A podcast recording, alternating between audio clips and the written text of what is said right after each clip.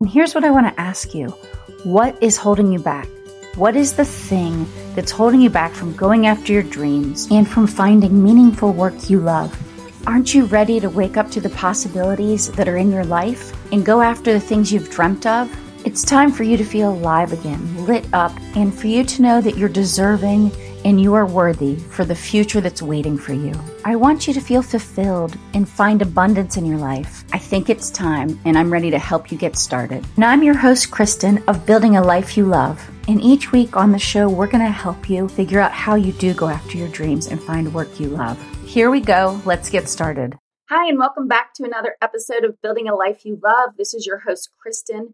And today I am actually going to share an excerpt of an a past podcast episode that I did with Rebecca Seats. She um, runs the Just One C Story production company, and they produce these amazing podcasts that are based on story.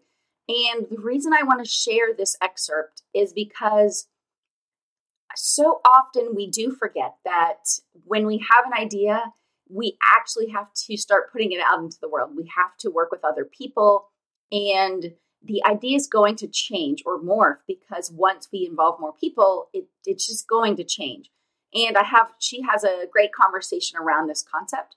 And then she also talks about how at some point we're going to have something that isn't as successful as we want or a failure. And that is just an opportunity for us to learn and then kind of really ground ourselves in our humbleness so that when we move forward on other projects, we can learn and grow and keep moving forward.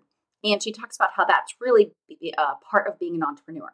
So I wanted you to listen into that conversation because I think it's a great reminder and it's a really great part of the conversation I wanted to highlight. So here we go.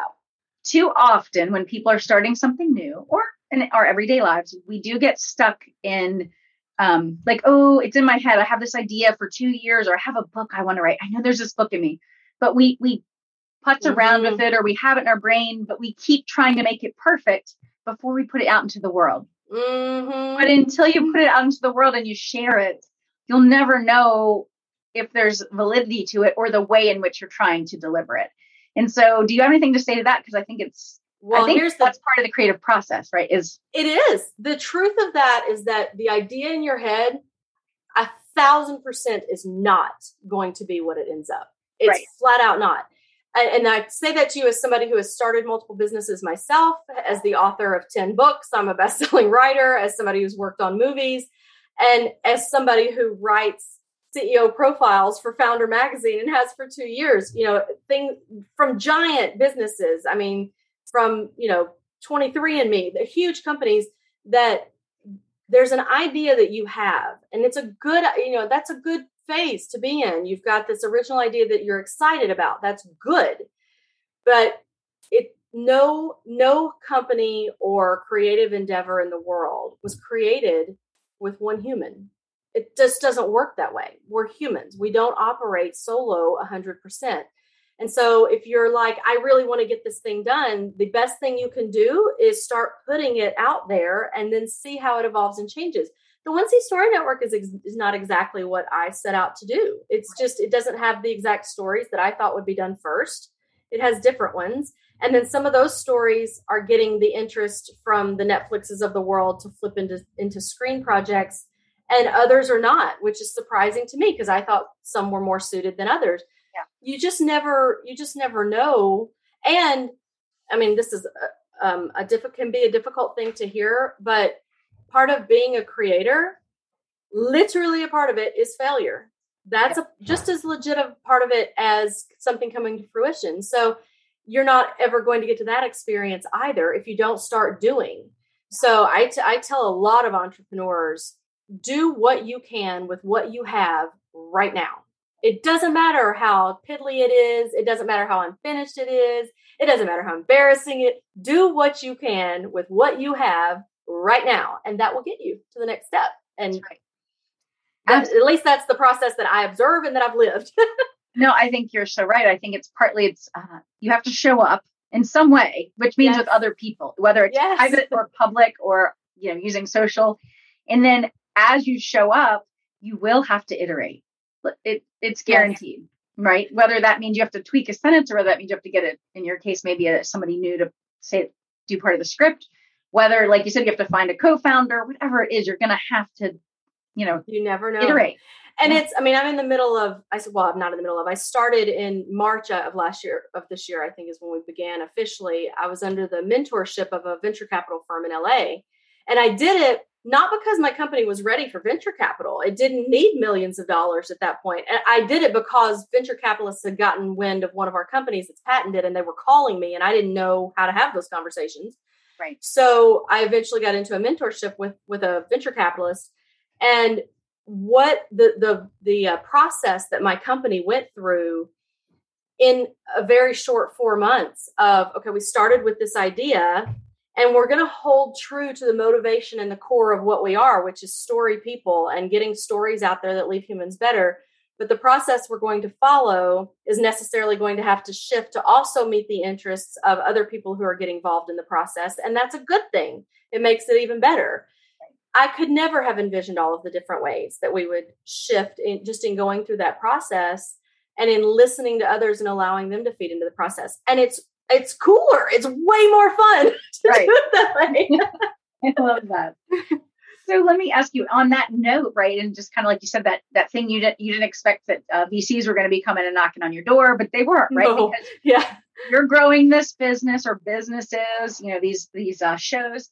But what do you think it takes? One to do all these different things you've done. You've played in different spaces, even those stories, the thread that goes mm-hmm. through but what does it take to be, you know, this kind of entrepreneur where you're, you know, that it's okay to try new things, to add new things, and to take risks? I think one of the key components is to know yourself.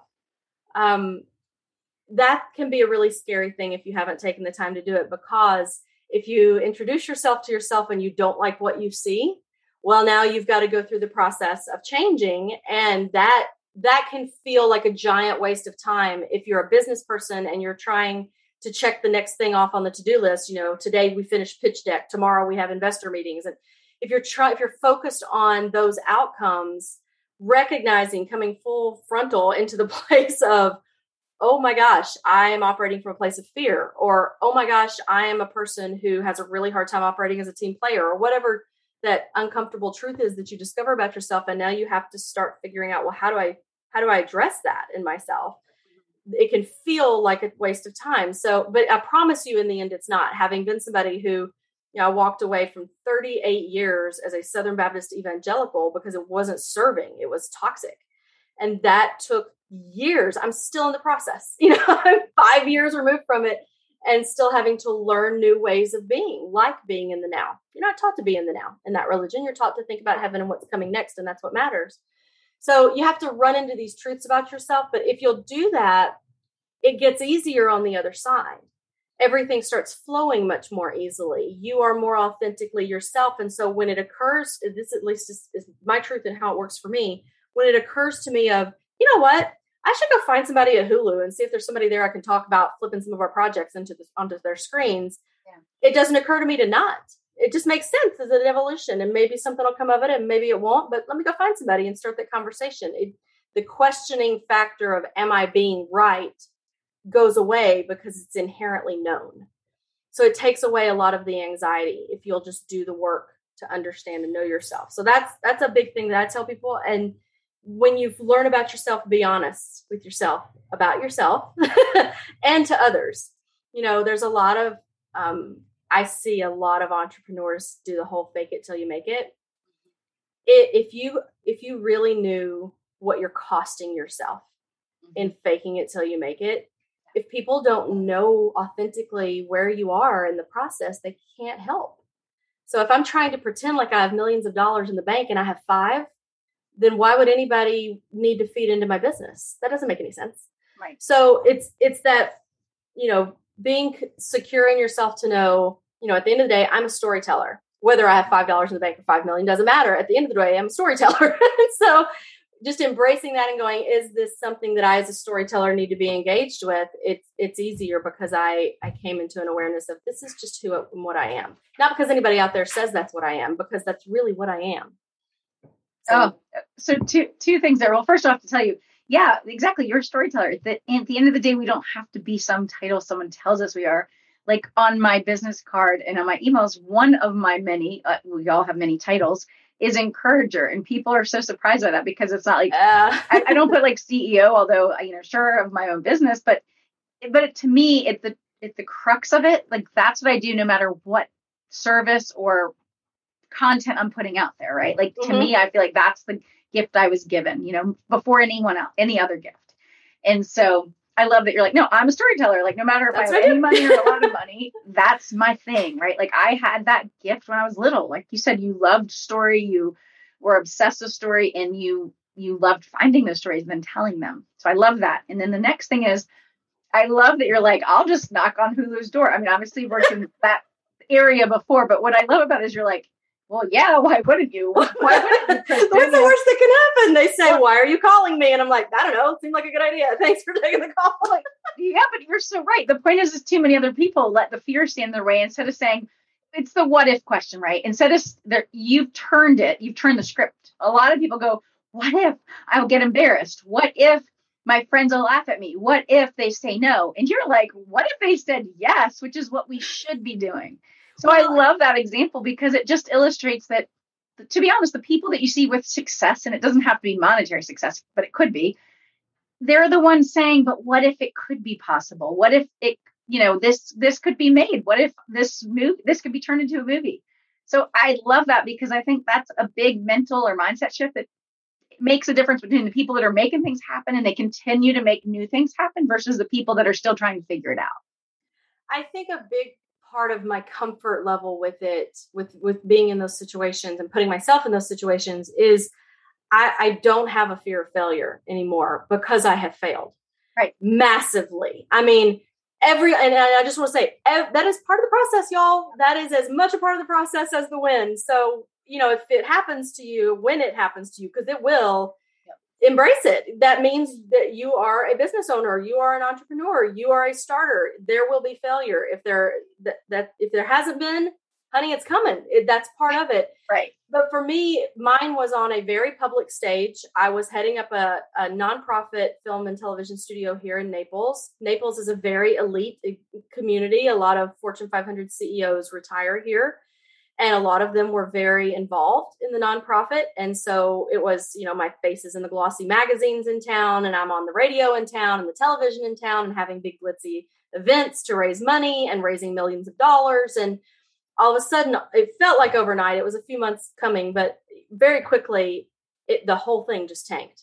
And there was nothing i could do to stop it. With what happened was within within a year's time seven of our donors reneged on their pledges to the tune of over a million dollars and nothing was going wrong. It was like one of them, there his wife was going to leave him, and so he couldn't do the money. And another one lost his job as a CEO, and so he didn't have the money. It was like things going on in their personal lives, yeah. but still, we didn't have the reserves to weather it. And so, very publicly, the thing went south. And I had been all over town talking about this $50 million movie studio that we were building. I mean, all over town with all the movers and shakers. And so it was one of those things where, um, up until that point in my life, I truly thought that if you were just willing to work hard, you'd succeed. That the people who failed, it was a matter of, well, they, they just didn't work hard enough. And no, I can guarantee you, I put everything into that nonprofit, including all of my life savings and my children's college funds. I mean, I was all in. Yeah. And it still went south. And for that to have to live through that, then you really start learning, you know what? And, and I've never filed bankruptcy, but Walt Disney did, and yeah. so did Ford and the huge giants, the titans that we look at of, you know, I look at Walt Disney as a master storyteller and but for his brother Roy, that boy would still be bankrupt. I mean, it took his brother coming in to manage the business side of things. So once you've lived it, it's like, yeah, I can call up Hulu and and they can laugh at me and be like, "Who are you? You crazy person on an island off the coast of Florida? Why are you calling me?" And I'll be like, "Okay, this is not a good fit. Thanks for taking the call. Have a good day." And it's fine. We'll move on to Netflix. You know, whatever. It's fine. So yeah, I think living through a massive public failure kind of strips you of that pride that shouldn't be there in the first place. There's some humility that you really you really need to embrace, and then that humility leads you to a place of I'm here to learn. I'm constantly here to learn. So I don't call Hulu saying, I know everything about how this is going to be turned into your next streaming massive thing and make you millions of dollars. And I know everything about your business and how I'm going to fit into your business. It's more, uh, I have this podcast and it's got some listeners, and I was thinking it might work for you guys. Can you tell me a little bit about how that might work? And then listening. It's yes. it's that humble perspective of I don't know everything about everything, and I need to learn and listen. Right. Well, and is there a need here, like, or an interest because yeah. of it, some synergy? And then, well, the other thing too that you just said about just calling them up and then realizing, like, sometimes it's going to be no or not That's right okay. now. it's okay. One, it might be the wrong place or the wrong person or the wrong opportunity, but sometimes it's the timing is wrong or so they think. How many times, you know, this probably happened to you too. How many times has the has the um whatever studio, the production house, mm-hmm. whatever they are, said no, and then the person went and did it on their own, and then they're knocking at their door saying like, "Oh, we have a six book deal," or "Oh, we have a movie. Mm-hmm. We want now. We want to work with you for Netflix." It happens all the time. So I think the reminder is don't let rejection or, of course, failure stop you because those are really just they're stopping you. They're like yield signs where we need to learn from it and we need to like take notice, and then you keep moving, right? You keep on going because it's just like on the driving down the interstate. You know, if you if you miss yeah. your turn, you don't just say I'm going to give up and go home. Right. like reassess everything and then you figure out the path forward to get to your final destination, you know. Yeah, one of the guys that I I reached out to at a streaming giant, I had seen um, an interview that he had given in one of the the trades and it led me to believe that it might be a good fit for some of our content. So I reached out to him out of the blue. I literally I think I found him on LinkedIn. I was like googling for an email address or something and I reached out and I was like, "Hi, you don't know me, but" and uh, he it took him a minute, but he got back to me and he said, Okay, I have a couple of things going on that I can't disclose, but I'd love to talk to you. It's just going to be a few weeks. And honestly, I was like, Well, this is either a really good brush off because I don't feel bad about it, or, or there really is something on it. Turns out he was moving to another streaming giant and he wanted to wait because, you know, if we had talked at his old one, then he might not have been able to take it to his new one. So you never know. That's the other thing is you never know what's going on with somebody else. And 99% of the time, in the words of David on Schitt's Creek, it's not about you. They don't care about you. it's about what's going on with them. right. That's right. So true. And here's the thing, guys. I just want to remind you that as we wrap up the end of the year, as we look back at this past year to see what we've accomplished, what ideas and efforts we've put out into the world, maybe ones we've been sitting on, but we'd like to get out there. I just want to remind you it's probably time to dust off the idea, go talk to someone about it, and see what you can make happen.